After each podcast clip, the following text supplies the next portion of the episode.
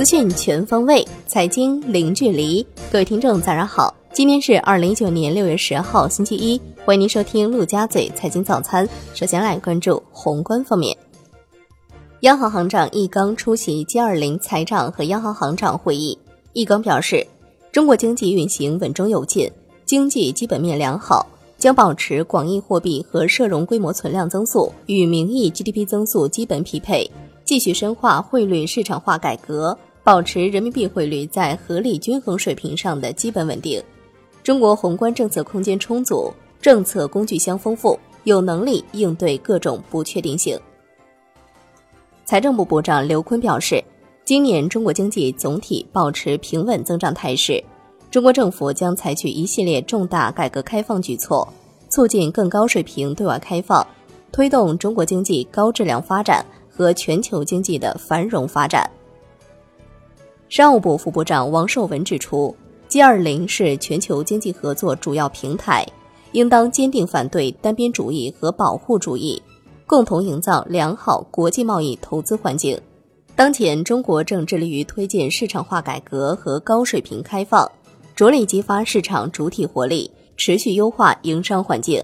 欢迎各成员参加第二届中国国际进口博览会，共享中国经济发展红利。央行、银保监会、证监会强调，将继续支持中小银行健康发展，密切监测市场运行情况，严肃查处扰乱市场秩序的行为。央行将运用多种货币政策工具，保持金融市场流动性合理充裕，并对中小银行提供定向流动性支持。银保监会回应部分中小银行风险传言表示，当前中小银行运行平稳，流动性较为充足，总体风险完全可控。少数中小银行未按时披露年报属于特殊情况，将支持中小银行回归本源，专注主业，加大政策支持力度，积极解决发展难题，推动中小银行高质量发展。根据万德数据显示，本周公开市场有2100亿元央行逆回购到期，其中6月10号至13号分别到期800亿元、600亿元、600亿元和100亿元。来关注国内股市，银保监会正在积极研究提高保险公司权益类资产的监管比例事宜。长城证券研究所非银金融研究团队以2019年一季度末的数据测算，保险入市资金每提升1个百分点，将直接带来1705亿资金增量，撬动二级市场。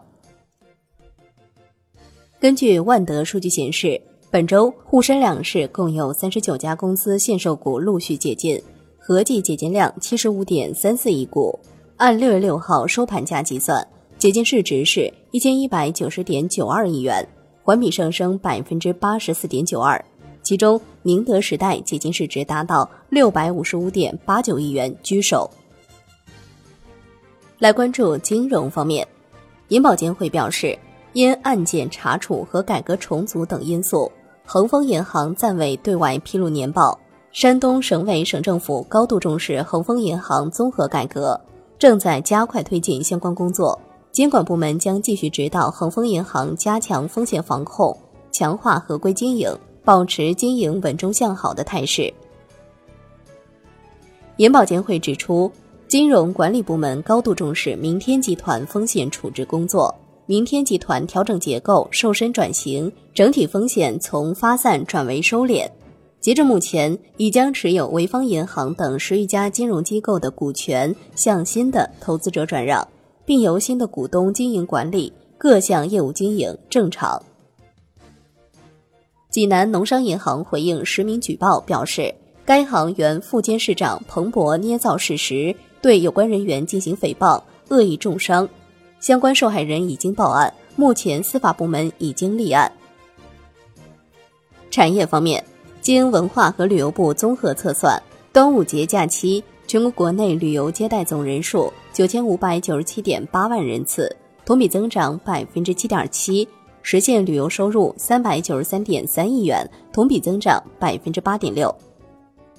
针对宁波特一食品有限公司、青岛金大洋乳业有限公司宣称生产的配方粉能解决婴幼儿过敏等问题。国家市场监管总局要求属地市场监管部门速查严处。目前依法查扣相关配方产品、包装材料，责令企业停止生产并召回产品。